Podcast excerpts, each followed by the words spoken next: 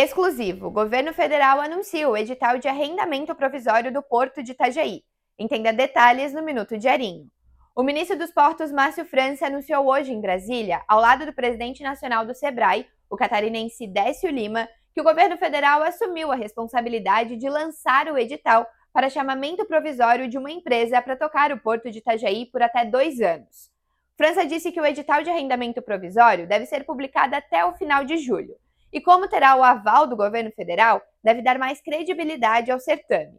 O ministro disse que Itajaí tem o principal porto de Santa Catarina e que os trabalhos têm sido para uma solução que dê garantia à movimentação do porto. Ele classificou a parceria com o Porto de Santos como uma medida paliativa e disse que o edital, com a concessão definitiva do Porto de Itajaí, terá prazo de até 30 anos. A Prefeitura de Itajaí publicou um passo a passo para qualquer pessoa que tenha interesse em checar a prestação de contas da marejada. A documentação também foi entregue à Câmara de Vereadores em abril deste ano, com mais de 1.200 páginas.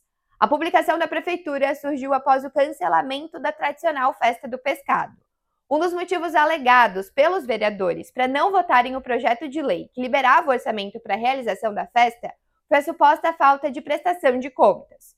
O Diarinho tenta desde a semana passada ouvir o presidente da Câmara de Vereadores de Itajaí, o vereador Marcelo Werner, do partido PSC, mas ele não responde aos contatos ou questionamentos da reportagem. O único posicionamento veio através das redes sociais, onde ele diz que a Câmara não recebeu uma prestação de contas satisfatória da festa. Barcos da família Safe foram multados por pesca ilegal de tubarões. Lembra daquela apreensão histórica de quase 28 toneladas de barbatanas de tubarão na empresa Kowalski Pescados em Itajaí? Quatro barcos da JS Pescados foram apontados pelo IBAMA e multados em mais de 1 milhão e 600 mil reais. A empresa diz não trabalhar com esse tipo de pesca há três anos. A empresa também acumula multas por outras irregularidades, num total de mais de 5 milhões de reais. Além dos barcos da família Safe, outros seis da própria Kowalski e três de outra empresa estão citados na investigação.